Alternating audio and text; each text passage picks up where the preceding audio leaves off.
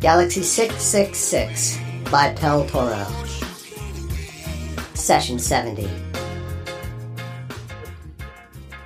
This crazy galaxy is the price that the universe pays for order. 666, eh? By the seven green moons, it was well numbered. There's something strangely capricious about this place. Just as our universe is a motivated universe, this one is motiveless. The real universe, the universe to which we belong, has purpose. This is purposeless.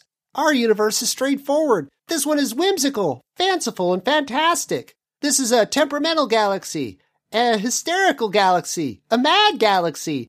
This is an insane, freakish, wanton, erratic, inconsistent galaxy. It's a completely unreasonable galaxy. It's undisciplined, refractory, uncertain, and unpredictable. It's a volatile galaxy, a mercurial galaxy. He turned round and shouted up the air vent. It's a frivolous galaxy. It's inconsistent and inconstant. It's variable. It's unstable. It's irresponsible and unreliable. He suddenly collapsed on the floor of the alien ship, his arms across his face. This is a playful galaxy, he sobbed, and we are the toys with which it plays. Ishkla and Korzak helped Oski back to his feet. They could still hear Bronit's shrieks and cries coming down the air vent. The ship itself was performing the most fantastic set of movements and motions that could ever be imagined and could scarcely be described. It was not still for a second. Aliens and humanoids together were being thrown and rolled this way and that.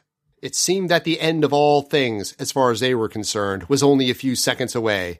Yet incredibly, they lived through all those wild gyrations and erratic movements.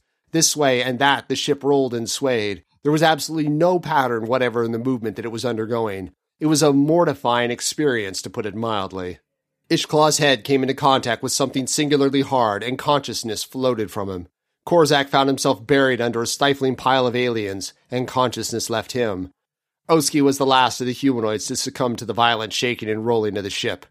Now she was rolling, now she was plunging, and now she was doing a peculiar circumnavigational movement of her own. A second later, she spun on her axis. Now she was rotating madly in the opposite direction. Now, as the wild man in the control room flung his arms irresponsibly to and fro, the ship fluctuated and oscillated. Her velocity increased and then slowed again. For a few seconds, there was a uniform regular motion, and then the continuity was broken. Now there was a rhythmic, recurring movement. The next second, the periodicity had been lost. The ship leapt as though in wild pursuit of something, and then its pace slowed again. It was as though they were in some strange astral current, a flow, a flux, a space drift. They altered course. Their career took them closer to the apocryphal planet, and then farther away. They were dancing, sliding, gliding, skating, maneuvering. At first the motion was progressive, then it became regressive. It was a transitional, shifting motion. The ship had become an unquiet, mercurial dart. They were fluttering and waving like a tattered flag. Now, as most of her impetus left her, the alien vessel seemed to be shuffling and wobbling through space. Then, quite suddenly, everything was peace and stillness. Everything was rest. Nothing was moving at all. Where there had been roughness, there was now smoothness. Everything was as soft and silky as satin or velvet. They seemed to be lying on swan's down. Slowly, Ishkla and Korzak recovered consciousness. Oski and some of the aliens were also waking up. Suddenly, Bronit's voice came through the ventilator, quite sane, quite sober, quite normal. Bronit's own voice. Everybody okay down there? Ishkla got to the orifice first. Yes, we're all right as far as I know. Battered but alive. Then we were right. said Bronit. By the seven green moons, we were right. There was a long, thoughtful pause. One of the aliens got to its pseudopod and touched Ishkla. Tell the man Bronit that he has saved us all. We will work out a course to the nearest planet of your empire and deliver you there safely, as we promised. A small, strange ship landed on a provincial planet on the edge of Galaxy 665, under cover of darkness. Four men climbed out. The alien took off.